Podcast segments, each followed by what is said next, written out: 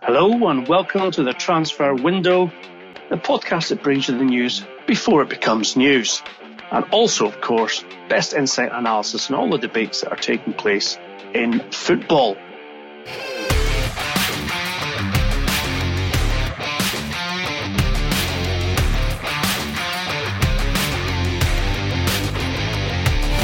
I'm Ian McGarry and joining me as ever is Duncan Castles. It's been a busy week um, as the international break comes to a close. And of course, we go back into domestic club football all over Europe. Duncan, yesterday there was a meeting of the, what they like to call the Premier League stakeholders at a London hotel, um, where um, our sources tell us uh, directly from uh, people in the room, as it were, there was some fiery exchanges over more than one issue regarding um, what's been going on both this summer and what will happen coming up. Top of the agenda was the transfer window timings. And of course, as of last summer, um, as we all know, the English Premier League had decided to close their window for business on all fronts uh, just ahead of the Premier League campaign beginning. The modus operandi of this was that they felt like all squads would be settled, play, clubs will have done their business, and therefore it was a level playing field for everyone. However, I think, um, as you will know, having listened to the podcast over the last three weeks, when of course clubs in England could not no longer trade nor deal, while European clubs could, there have been huge complaints and matters of great dissatisfaction from coaches such as Pep Guardiola, um, Jurgen Klopp, and also Mauricio Pochettino. Duncan, Manchester City appear to have come up with a proposal which is a compromise regarding um, what the English Premier League may well do next summer, and that would be that uh, they could still trade in Europe until the window closes um, but that domestic transfers would be limited once again to the um, two days before the season starts. Now, two questions for you, Dunk. One, um, is this a compromise which is likely to be um, greeted with, uh, I guess, em- embraced, if you like, by the other 19 member clubs uh, as a way of going forward? And two, does it actually solve the problem?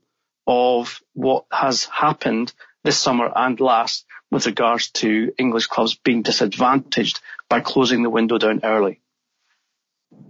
I think it's an interesting compromise solution that Manchester City have proposed because you have that benefit of you know what's sold as the integrity of the competition, um, not having players moving between Premier League clubs after the season has started um, and question marks that can arise because um, a club's bidding for a player and, and he would be potentially in the opposition lineup well um, for one of those early uh, season August uh, matches.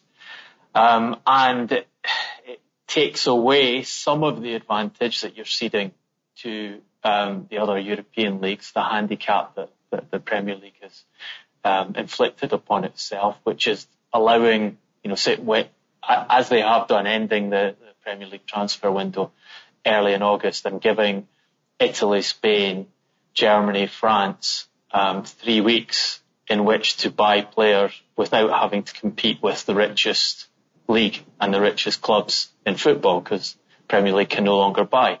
And that, over these two seasons, um, has become very much a factor in the transfer window. I think if you, if you go way back to the start of the transfer window podcast, we pointed out that this was going to be a problem. It was going to handicap Premier League clubs. It would be an issue. Um, that has proven to be the case. And you talk to clubs in Europe, and they're very conscious of the fact that um, when they're competing with the Premier League side for a player, um, they can wait until the Premier League window is closed and one of the major competitors, or one, two, three, maybe even of the major competitors, if there's multiple Premier League clubs interest in that player. Their window closes, they drop out, and the price comes down because um, the money has been taken out of the market. Um, a lot, as you say, a lot of managers are unhappy with that scenario. Um, we've seen Pochettino talking publicly about it throughout um, the the post English window period of August, saying that he was worried he was going to lose players, in particular Christian Eriksen, in those last few weeks, and and that he was working at a disadvantage and, and he didn't like the way it was set up. There seemed to be a consensus that we were going to move back and and put the window um, in line with the European windows. However, I think um, I think that this Manchester City proposal, although it's you know it's superficially attractive, kind of muddies the waters uh, because, um, as I understand it, to overturn um, a decision, which is what the, the, the, the, change to the transfer window, to have an earlier transfer window in the Premier League, requires just a majority vote of Premier League teams. So 11 of the current 20, were they to vote to go back to the old system, they could do that ahead of the next summer. However, if they want to introduce a new rule, which is what the Manchester City proposal would be, because that's never been done before, that would require a two-thirds majority, or i.e. 14 of the 20 clubs to vote in favour of it. So um, it'll be interesting to see, and, and, and, it, and, we have to say the Premier League have given themselves time on this. They didn't make a decision yet uh, on Thursday when the meeting took place. They um, they said they would look at it again in November with the idea of probably voting in February. Um, so I think they, they want to examine the implications of it. Um, also work out, I, I would imagine, canvassing amongst them whether they could get 14 clubs to vote for that change um, before making a decision on where to go. Um, so it's, I think this one's still open. Um, but there's definitely a a move within the Premier League, particularly amongst Premier League managers, that uh, the current system does not work. It's too much of a handicap. Um, the benefits of uh, having your squad sorted going into the new season, um, not having to deal with transfer discussion once the Premier League has begun, are outweighed by the costs of those worries that you're going to lose players to um, overseas competitors for the final two, three weeks in which the European windows are open. I mean, in the last 18 months or so, Duncan, speaking to um, chief executives and heads of recruitment at European clubs, um, when asked about the Premier League's decision to um, close the window early in this country in terms of buying and selling. Um, a lot of it, uh, the responses were, were laughter. One even said to me, why doesn't the Premier League just um, get the makeup on and put the big red nose and the big shoes on because they're making a clown of themselves? Um, that was one Italian uh, club senior executive who said that to me. Speaking to a couple of people who were at the meeting yesterday, I hear it was a bit tetchy. Um, I think that the smaller clubs, the promoted clubs, the clubs who generally are in a relegation fight or expect to be in the bottom um, 10 of the Premier League like the current system because uh, it gives them stability. They're not the ones who are going to be dealing in huge transfers necessarily and certainly huge international transfers. And they're the ones who I think were pushing through the initial legislation with regards to this becoming um, the new rule with regard um, where the window closes two days before the Premier League season starts. Um, I think persuading those clubs and the chief executives or chairman um, of those clubs to change it entirely back to the way that it used to be might be difficult um, because they see a benefit for them. And of course, you've always got this notion of dog wagging tail when it comes to the Premier League because we know that the top four, top six clubs in terms of commercial and general revenue are hugely in front of those below them. I just wonder though, in terms of the, the, the, Manchester City model, or let's call it that, the proposal, are we still looking at shooting ourselves in the foot because shutting down the domestic window and saying you can't transfer between clubs in England, yet you can still transfer internationally simply means a further uh, increase in terms of fees, agents' fees, and everything else. Because again, the Premier League has put a gun to its own head with regards to their ability to trade. Well, it's still complicated. So take, for example, Paul Pogba, um, which would have been a major concern for Manchester United um, under the current system. They had that three week period in which they had decided we will not replace Pogba. Um, we will not sign a new midfielder at all. We're going to keep the player.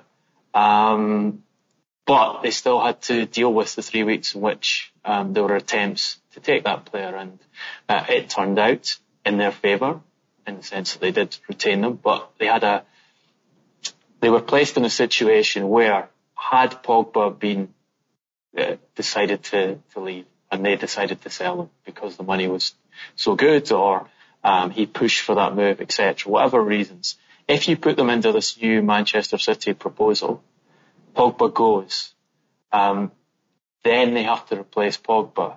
they would then be handicapping themselves in that they would only be able to replace with an overseas based player. Well, Duncan, so, we know for we know for sure that Christian Eriksen's on Manchester United's radar. So if yeah. Pogba, under this new, again hypothetical um, proposal by Manchester City, um, the player they really wanted to bring in, they couldn't do so because they couldn't trade with other clubs in the Premier League. That just seems well, stupid. Christian Eriksen and another candidate was James Maddison. Um, you know, story yep. we broke in the podcast back in June that there was an interest in Maddison. There'd been an approach to his agent. Maddison wanted to to meet Ole Gunnar Solskjaer and uh, talk in person, get a better idea of what was going on before that was pursued. It, it didn't develop, but he is still a candidate for them. But in this hypothetical scenario, under the Manchester City proposal, they would not be able to take Eriksen or Maddison, and they would have to move for a overseas based player. So you're still handicapping yourself under these new rules. it's certainly an improvement in that you lose a star player, you still have the opportunity to go out, fix it. But um, you don't have, you're not able to recruit in the way you would like to be able to recruit, which, you know, most clubs sensibly recruit, which is look at Premier League options um, when looking for a Premier League player on top of the foreign options. Um, you know, this this whole early transfer window was kind of an arrogant move by the Premier League, and, and it was sold at the time as we're we're going to show um, the rest of Europe how efficient this is, and they will they will follow us because they'll see it's better to operate that way.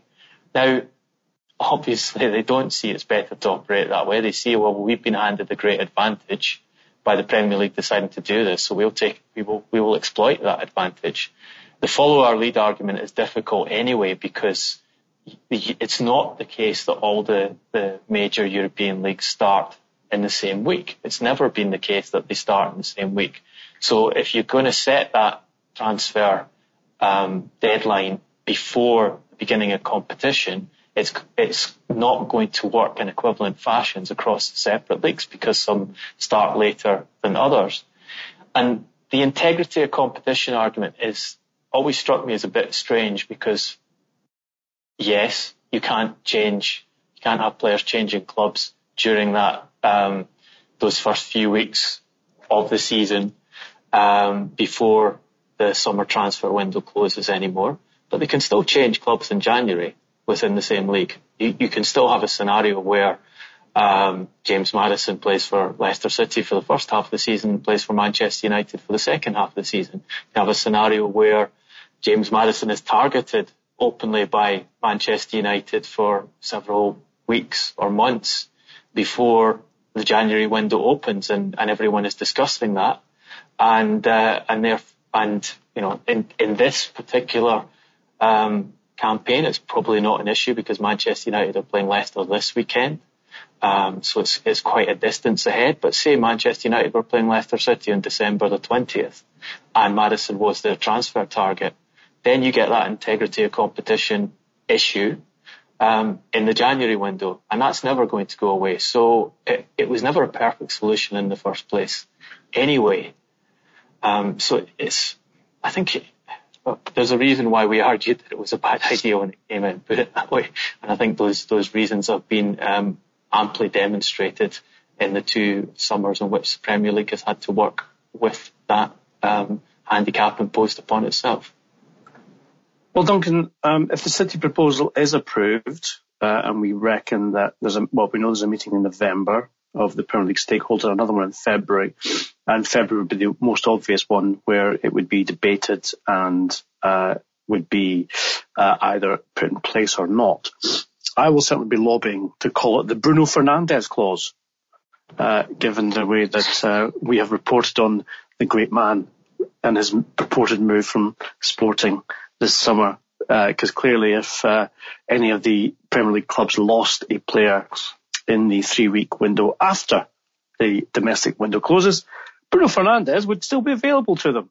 And I'm sure that's something which he looks forward to both in January and next summer. Let's move forward, Duncan, to a bit of a hobby horse of yours, as we all know, but I think also, um, I think uh, a very much uh, uh, an admission by PGMOL um, that what you've been saying all along, in actual fact, is the case because they've been telling us that VAR is perfect and is uh, the way in which we can make all decisions correctly, and yet Mike Riley, head of refereeing at uh, said organisation, came out of that same meeting in central London yesterday at the Premier League stakeholders has admitted that four, yeah, four mistakes had been made by VAR in the first four match days of the Premier League season. Now, my information, Duncan, is that this was uh, not an unusual, but um, for Mike Riley to be there was, um, let's just say, uh, you know, he had been effectively called to attend because the clubs wanted to hold PGMOL to account with regards to some decisions that VAR had made and, and not made.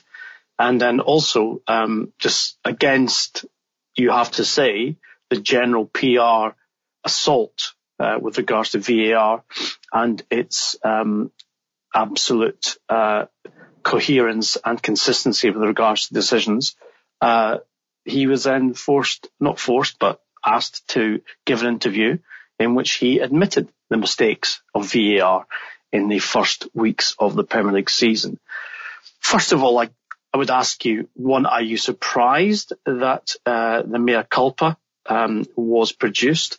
And secondly, if, as has been since inferred, that it's not VAR itself, but the people who are making the interpretations from the VAR system who need to be educated and bedded in, and indeed a, a further inference that it could take as much as three years for this to right itself. What is the point in the first place of putting it into action? Well, it, listening to what Mike Riley said, um, yes, he's admitted that there were four major mistakes made by VAR, but that's that's a, a generous interpretation. That's him trying to make the best of what we've had. Remember, that's four he's admitting to in 40 matches. So one in every 10 matches, he's saying they made a major mistake with the technology, with the opportunity to to review everything um, they're, they're making mistake, major mistake one in every 10 games so far. But The ones, ones he has admitted to David Silva not getting a penalty um, against Bournemouth, um, Sebastian Haller not getting a penalty against Norwich City, um, both very, very clear-cut fouls. Um, the Newcastle goal um, against Watford, um, which resulted in Javi Gracia um, losing his job um, subsequent to it, um, where a handball was not spotted um, under the new rule in the in the build up to that goal, and Youri Tielemans' um, assault on Callum Wilson um, of Bournemouth, which was not even seen as a foul by the referee and not given as a red card. Um, I think there's multiple other incidents that, that fans watching the Premier League this season would say VAR should have intervened. Um, you know, you have the Rodri penalty kick against Tottenham. You have um, Raheem Sterling's armpit being declared offside by technology which has since been demonstrated doesn't have the accuracy to, to make those millimetre um, uh, degree decisions. Um, but Riley talking about is fascinating. He, he, gave a, I think, three interviews, one to Sky, one to beIN Sports, and another to um, the Times. And the one in beIN Sports, he says, um, 227 times we've actually checked incidents. Out of this, we've changed six decisions and really good decisions where we've added value to the Premier League. And discussions with the club and with the referees, we think there's been another four occasions where we should have intervened. And that gives you a sense of proportion to how VAR can add value.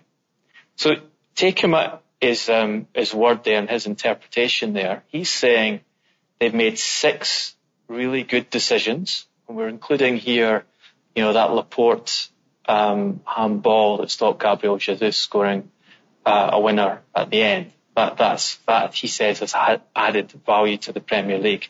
And they've got four um, bad decisions wrong. And that gives you a sense of proportion to how VAR can add value. Well, look, Mike Riley, if you think six good decisions versus four bad decisions shows that VAR adds value, I think the calculation should be that that's the reason to scrap VAR. If, if all it can manage is six against four, with the complexity, um, the cost of introducing it, the fact they don't have enough referees to work on VAR and the matches, uh, Group One referees simultaneously. We've we've had a game where a Group One referee didn't turn up and had to have a Group Two referee put in place because of the extra demands of, of VAR. You've got all the issues of the controversy, the fact that he's in front of the cameras um, after a Premier League meeting discussing the problems of its implementation. Um, you've got delays in the game. You've got fans not knowing what's going on. You've got players questioning what's going on. You've got managers questioning. You've got virtually every game. One of the major topics of conversation is did the VAR get it right or should the VAR have intervened? I mean, we, we've talked in this podcast so many times about the um, unexpected um, repercussions of bringing this technology in and the debt, although you will get more correct decisions, you pay for it in so many different costs, which we're seeing now in the Premier League for the first time. Do you think six against four justifies that? I, I really don't understand how you can put that argument. I think six against four shows you that it, it's a mistake it's a problem. It's a system that superficially you would think will solve problems, but what it actually shows is that most refereeing decisions are subjective decisions. If you allow another person in a, a TV studio to make a subjective decision on top of the one the referee's making, then you get controversy, complications. It's inevitable. It doesn't add value. In the words of Mike Riley, it's causing problems. It's making the Premier League um, less of an enjoyable sporting product to watch, in my view. Well, in the words of the best and probably the worst lawyers, Duncan, um, any case where there, an admission of guilt um, is at the heart of uh, the plea, one way or the other, um, I have to say that with Javi Garcia's case, the fact that Riley has come out and said that that was a mistake, he's admitted it was a mistake. Garcia now has potentially a very lucrative lawsuit against PGMOL and the Premier League in the case of losing his job and his contract and everything else. And unfortunately, this has always been the undercurrent to VAR about in terms of, okay, UEFA, FIFA, etc., etc., administer it, but who actually can defend it in circumstances where there's controversy, or indeed, in this case, there is admission of wrongdoing by the, the people who administer VAR. And I wonder just what Garcia makes of this today um, or yesterday when it, Riley made his comments and what the consequences of that will be because effectively football could be thrown into a very chaotic state and also a very unusual state of um, waiting for decisions to be ruled upon by courts, which is ludicrous because football has always been um, a sport ruled by the governing bodies, uh, whereby the decision is final of the referees. Now we've introduced a system where the decision is not final from the referees on, or the assistants as well on the pitch. And we've got a secondary or a tertiary um, opinion, like Mike Riley uh, introduced yesterday, with regards to, well, yeah, we have to hold our hands up and say that was wrong. Absolutely. And, you know, they, they've tried to sort of gerrymander the rules to say the referee's decision remains final on the pitch. You can always um, contradict the VAR. That's written into the new rules. But everyone knows now you've, you've set up a system where you're saying you've taken away what was the essence of football refereeing for over a century, which is the referee's decision is final. We don't expect, we hope they get as many right as possible. We know they're not perfect, but you cannot argue with the referee's decision. You can't take legal action against it. You can't appeal to FIFA, UEFA, or Premier League to have the thing overturned because there's so much scope for appealing decisions. Now you've, you've, you've actually brought in and formalised a system which says the referee's decision isn't final. We're going to check all of these decisions and we're going to have someone else um, in a TV studio using elements of technology to assess whether that decision is final. And you, have already had an African Champions League final um, requiring to be replayed because of a dispute over VAR. Um, you know, interesting, other interesting things that Riley said was that it took, he was saying that in cricket and rugby it took more or less seven years for the technology to, to be implemented well. And you would expect a similar process in football and if, if they, if they, if you if you were able to do it within two or three years, then that would be a good place to be. So, you know, saying, having had his first experience of implementing it fully in the Premier League, he's, he's asking for at least three years to have a chance to get it right. Um, they've tried to do something, um, I think positive in the context of VAR, which is to, to set a high bar for intervention because they've watched it in other tournaments and in other leagues. And the tendency is for VAR to get too rapidly involved. And they've said, let's try, try and avoid that. Um, let's try and avoid the, the pitch side monitor use to keep the game flowing. I can understand um, both of those um, arguments, but it, what the Premier League is showing is that doesn't work. Once you introduce VAR as a system, the, the questions will always be, why didn't you intervene? Where is the high bar? How high should the bar be? Why didn't you intervene with that penalty claim? Why didn't you let uh, the referee have a look at it himself? Because it's possible to do it. And you, have seen incidences where um, I think the Harry Kane uh, penalty claim against Newcastle, where the referee was was partially unsighted.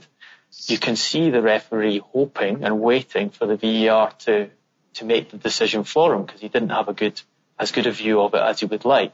And without VAR, he would make a call and he'd use his instinct and use, probably use the guidance from the linesman to make that decision and it would go one way or another.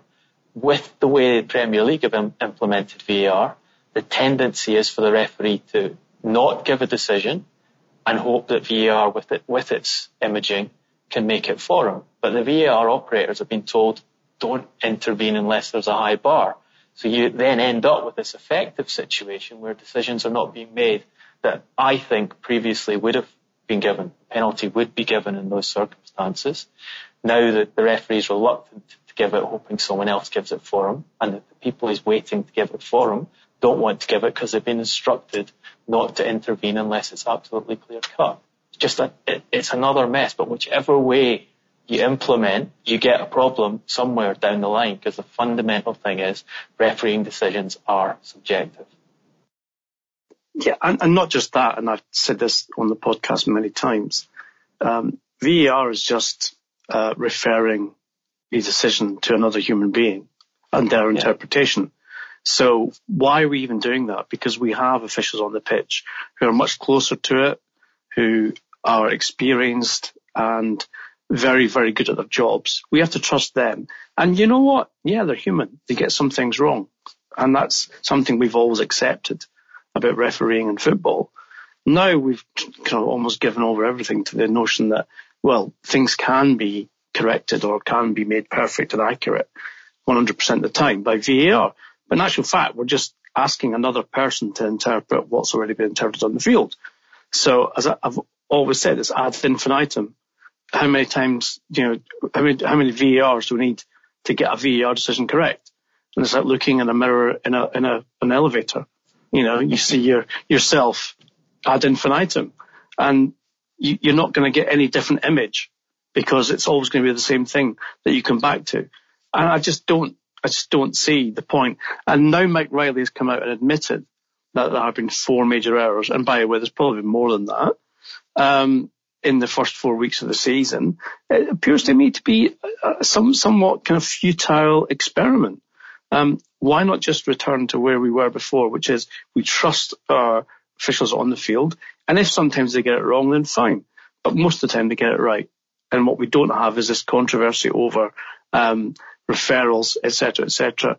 And interesting as well, Duncan, the fact that uh, Riley was defending the fact that uh, so far no officials have gone to the screen at the side of the field, but that he personally would encourage them to if they felt there was a need to review the situation and a second time. Yeah, and I think that's where we'll probably end up. The pressure will be placed upon Riley to have um, officials going to the screen and checking the decisions themselves, so we'll get more interruptions in games. Look, I think the most interesting thing to come out of what he said is um, adding value to the Premier League, and I think that's the test. Does VAR add value to the Premier League? Um, from what we've seen so far, I don't. I think it's very hard to argue that it has. And from what we've seen in the history of VAR, um, and it's now, you know, this was first used in a major competition, the 2017 Confederations Cup. So we're, you know, we're over two years down the line.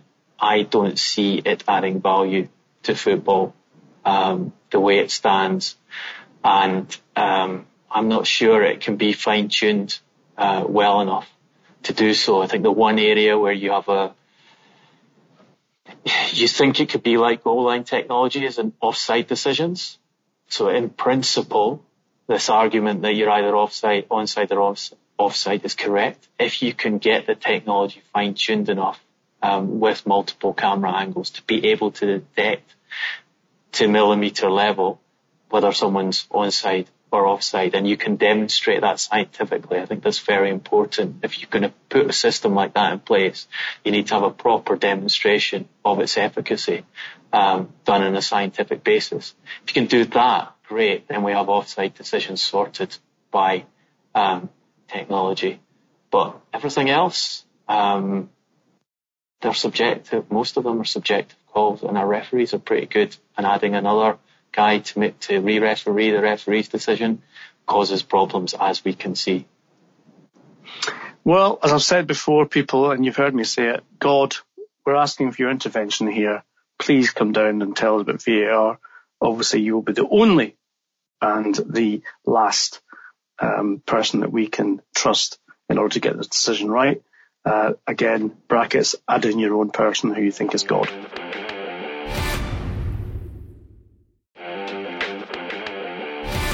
Duncan, we discussed, and we have discussed it many times, but interesting developments this week with regards to the fabled director of football uh, post Manchester United. We reported on Monday um, that uh, Edwin van der Sar had had a meeting with Manchester United, which he found unsatisfactory uh, with regards to the authority and mandate he might have should he take up that role. It's since uh, become clear that Van der Sar has rejected, not rejected as such because he wasn't offered a job, he just simply had a conversation, but is no longer interested in pursuing that particular vacancy at Manchester United. What's happened in the aftermath, however, has been um, subtle and also intriguing, and that's because uh, Manchester United, as a club, have been briefing certain people that um, their search for a director of football or a technical director um, is going to be one which they feel appoints uh, a person who is in tune with the current structure at the club, meaning Ed Woodward at the head of recruitment and people like Matt Judge, uh, who does negotiations as well as um, identifying targets. Um, they're also briefing that they feel like the window they had, uh, which has just closed, was a very positive one for them and the recruitment of Daniel James, Aaron Wan-Bissaka and Harry Maguire. Um, it appears, Duncan, that, you know, we have said this, I guess, all along that United are not necessarily looking for someone who's going to revolutionise recruitment at the Old Trafford, but instead they're looking for a yes man to come in and basically do what they're told by the existing administrative staff in terms of Woodward, Judge and others um, with regards to how things move forward. We know that three candidates have been spoken to and no one has yet been appointed. Um, what is this latest, uh, I guess, development with regards to where the club are briefing? How, what does that tell us about their serious um, attitude towards appointing a serious director of football? Or does it tell us about the fact of what we've been reporting all along, and that is that this is basically um, just some kind of I don't know, facile, veneer, whatever you want to call it, um, appointment, which uh, Woodward would still regain and retain um, all of the recruitment uh, and also um, decision making uh, aspects at the club without having to answer to anyone else. Well, Van der Sar was asked about this during the week um, about your story on the podcast, and um, and this potential role at Manchester United. He said, you never know. At the moment, I act as the principal thought where I'm putting all my time and effort in. And whatever happens in the future, we will see. Um, and he was also asked about stepping down from chief executive to be a technical director and, and said he was, you know, as we talked about on the podcast, he would be open to that um, and prepared to, to, to work in a different area um, down the line if um, if it suited him, his career development and if the opportunity presented himself. So I think you can see Van der Sar reiterating his, his um, interest in working for Manchester United in this area um, at some point. But um, as you mentioned, Manchester United have briefed that he is not going to be the technical director for them. Um, and they're also briefing that they don't want the position described as director of football. They want it described as te- technical director because it has that.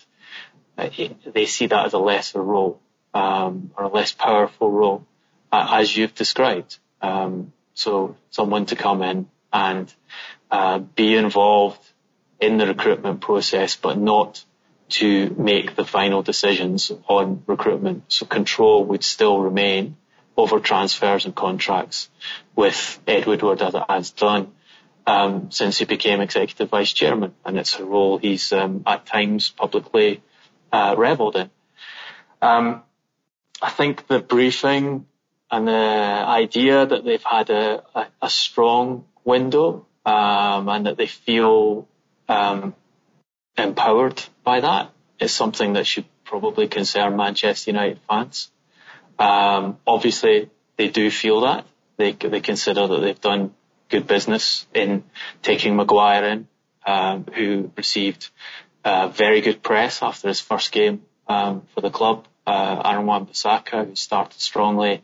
Daniel James, who has been scoring goals. Um, so there's kind of a halo effect as far as they're concerned around those transfers. Um, the argument that they've done good business, well, I think you'll see whether they've done good business through the, the course of the season, um, whether they manage to qualify for the Champions League. Um, I think we already know they're not going to they're not going to compete for the Premier League title, so you can scratch that one off.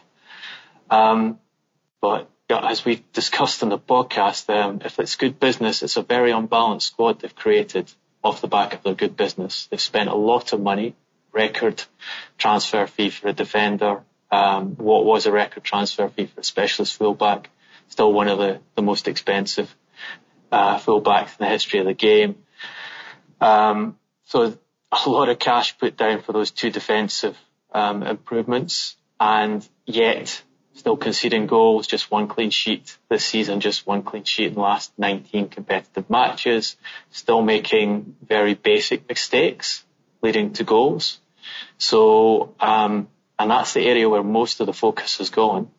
And, and as we've said, they're short in attack. Um, they're pretty one-dimensional in attack in, in the sense that all their players want to play into space and want to play um, and use their use their pace to attack. So they're set up for counter-attacking football, and um, they've weakened their midfield because uh, they've allowed players to go and haven't replaced them, um, and are pretty dependent on Paul Pogba for his creativity. And lo and behold, Paul Pogba is injured for um, this weekend's match, so now they face quite a big game, I think, against Leicester City. It's quite a telling game, interesting game to watch um, without their key midfielder in place and with actually with um, quite a few injuries in other areas of the team already.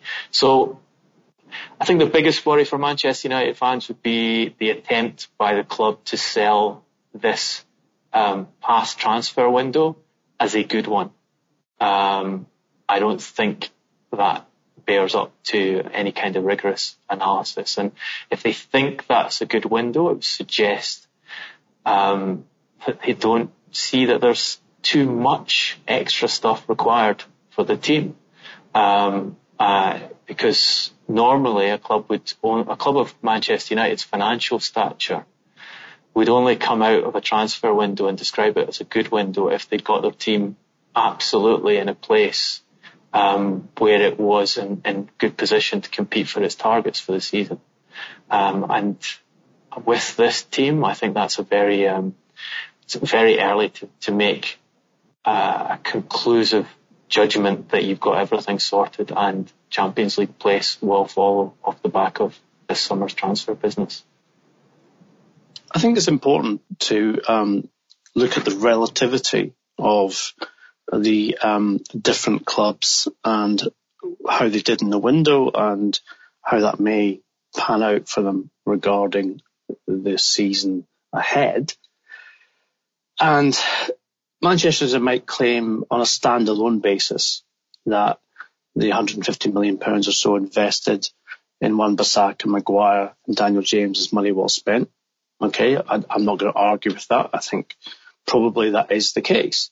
However, did it strengthen them to the point where they can challenge Liverpool and Manchester City for the Premier League title? No, is the answer to that. And Liverpool recruited no one. Manchester City did recruit well in Rodri and Cancelo. Um, so the Manchester United have been uh, effectively less strong against their two main title contenders. So you've got to say, well, if you're going to say it's a good window, then it can't be a good window because you're not actually going to be competing realistically with your domestic rivals. Now just expand that out and ask yourself about how Manchester United's spending compares with Real Madrid's, with Barcelona, with Juventus, who have all recruited heavily and indeed um, wisely in terms of positions as well, you have to say, and will all be stronger. And those are the teams that um, United will be judged against in terms of where the bar is set um, in terms of their performances this season because domestically it's against Man City and Liverpool and the Champions League it's against Barcelona and Real Madrid and Juventus and obviously City and Liverpool. So I don't see how the club can realistically or credibly try to uh, convince their support that they had a good window and that somehow uh, Ole Gunnar Solskjaer now has the tools at his disposal to um, magic a, an amazing season or a winning season in any competition, never mind the two main ones, which is clearly Champions League and Premier League. And unfortunately, and again, we've had lots of replies, Duncan, from um, Manchester United fans who are both uh, pro Ed Woodward and anti Ed Woodward and Glazers, etc., where they express their cynicism with regards to this kind of hype, this kind of it's like we go back to the expected goals uh, factor that we talked about on Wednesday's podcast as well, where um, one of Manchester United's um, own employees was putting out this kind of effectively propaganda with regards to, well, we, you know, unexpected goals would be second to Man City. Um, but that's not how titles are decided. Titles are decided on points and on performances, not on expected goals, as they are on transfer windows and how successful you are. So I just wonder, you know, if we're, it's just, this is the next phase, Duncan, of the United um, dream, if you like, being portrayed as exactly that, the dream, because the reality is much different. Well, I mean, you, you make a comparison to the top clubs in Europe, which is a, a fair comparison to make because Manchester United are um, and have consistently been um, one of the two top revenue earning football clubs in the world, um, which so one of the two top revenue earning clubs at the, the, top tier of European football. So that's where they should be um, on the football pitch is on that top tier. They're not even in the Champions League. They're so far away um, from those elite clubs that they're not even competing with the majority of them this season. The only ones they're competing with are Manchester City and Liverpool for domestic titles. They're not going to beat them, as you say, to the, the Premier League titles. They're, they're effectively not competing for them. So their target for this season is to get back to the same table as those elite clubs. Um, and, you know, that, that's how far away they are. And that's why uh, a window in which they let um, the best goal scorer over the last two seasons um, leave uh, and choose not just let him leave, but choose to to move him out of the club. Um, let one of their most consistent um, midfielders for several seasons now leave to one of their top tier um, rivals without getting a transfer fee, and don't replace him, uh, and um, and then spend so heavily on young um, young young and younger English players who between them haven't even played a game in the Champions League yet. And, uh, I, you know, I, I've said throughout, I don't think Maguire was a clever um, buy. I, I think Wan-Bissaka is a player with a lot of potential, great one-on-one defender who can can be turned into uh, a top level uh, fullback. But Maguire, I think, is, is going to prove to be a mistake, and you already see the, the signs of it. But to portray it as a good window and to try and argue it's a it's a good window, and it's um, it's so far away from getting them to where they need to be. I think could end up backfiring on them. Um, once we get to the end of the season, we find out what the actual results have been uh, with those players in place and under uh, the manager they have in charge of. In the context of that very debate, um, we're going to do our legendary quickfire round, which is one that you, as listeners, would probably not expect because normally we do a Super Sunday, Super Size Sam, Super Saturday, whatever you want to call it, um, quickfire round based on the um, top six teams playing against each other. But on this particular Friday edition of the Transfer Window podcast, we're actually going to do a combined Manchester United versus Leicester team.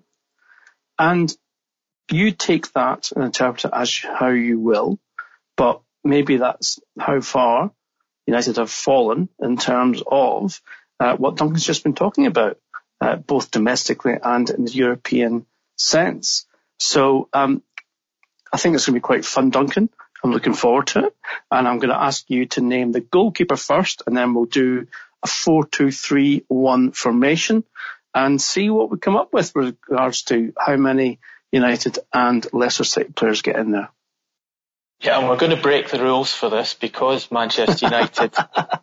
normally, you always break the rules of the quickfire round. It's never a quickfire. Well, normally, normally we exclude injured players to make it more interesting. We do, um, but because because um, Manchester United under this um, super duper high intensity pre-season um, fitness is everything uh, regime that Ole Gunnar Solskjaer have introduced have got so many injuries entering just the fifth week of the Premier League season, um, including a couple of uh, key players in Pogba. Well, let's just let's just yeah, Pogba, Martial, Luke Shaw, Lingard, Wan-Bissaka are all are all big doubts, aren't they? So.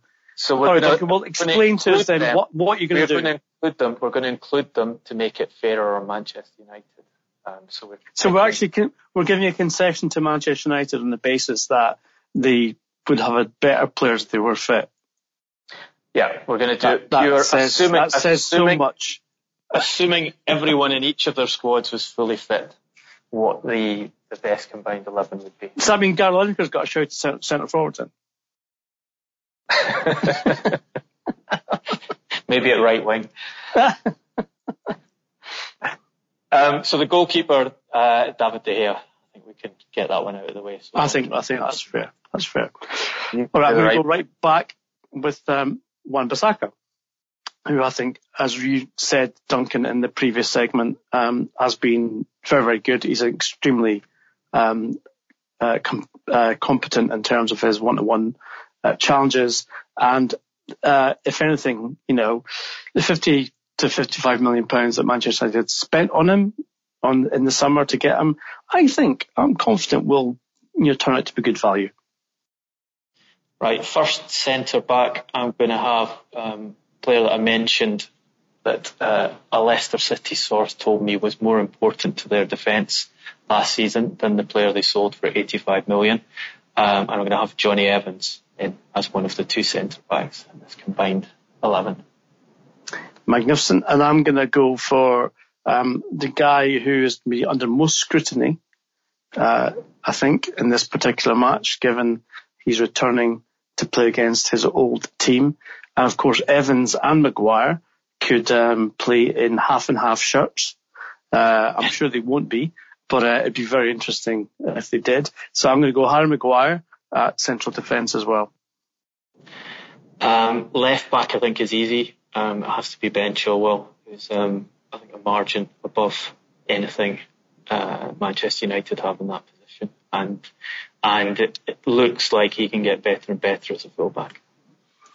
Another Brendan Rodgers, absolutely fantastic um, uh, ways of adapting a player and making him even better. Um, I'm sure you agree with that, Duncan. I know you're a big fan of Brendan. Um, That'll so be the best that would be the Ben Chilwell that uh, Brendan would happily have sold in the summer if he'd been given the opportunity. Yeah. Listen, Harry Redknapp tried to sell Gareth Bale so like, to Nottingham Forest. So yeah, let's just choose our battles where we can. Um, double pivot. I'm going to go for Youri Tielemans, who I think has been exceptional um, since his move to Leicester City. Uh, yes, he's a bit of a hatchet man, as Mike Riley pointed out yesterday which I don't think is going to do many favours with referees going forward. But um, I'll have Tielemans in my double pivot.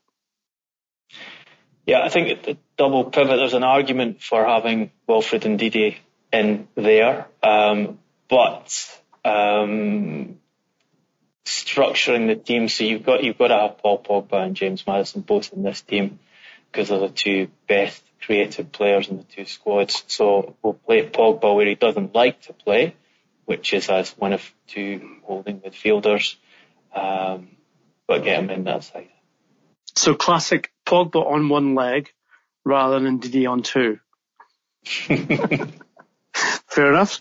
Uh, right wing, we've got a little bit of a kind of a conflict here because um, United have struggled at right wing, um, and and I've not really found the answer as yet. I think to um, where they should be going with that one. And I don't think that Leicester have either because Demarai Gray, who is my pick for that particular position, has not featured heavily under Brendan Rodgers this season. But I think his pace, his skill, and his ability to um, get beyond um, his defender on the right side uh, and then get the cross, and I think puts him in prime position to uh, take up that position in the four-two-three-one. Yeah, I think I'd have Demarai Gray of of your choices at, at right wing at present. I think it's a it's a questionable position for both teams. Um, you could maybe even play Ricardo Pereira there, who's unfortunate not to be in at right back because he has um, proved his, his worth in his season so far in the Premier League.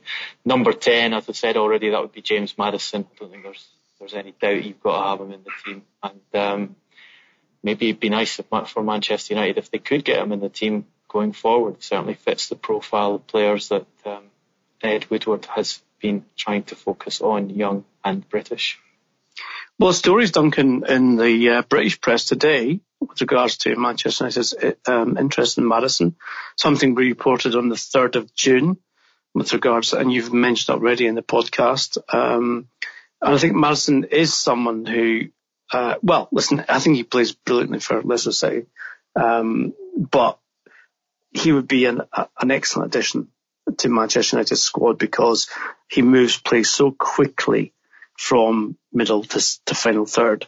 Um, and I think with Maddison, uh, Manchester United could definitely, definitely benefit from having him in their team.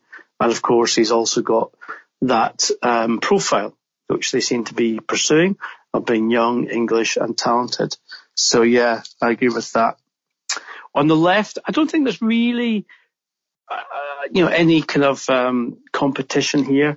I think Dan James has been brilliant for Manchester United. I don't think anyone should take away from the way that he has um, performed, but not only that, adapted to the big time.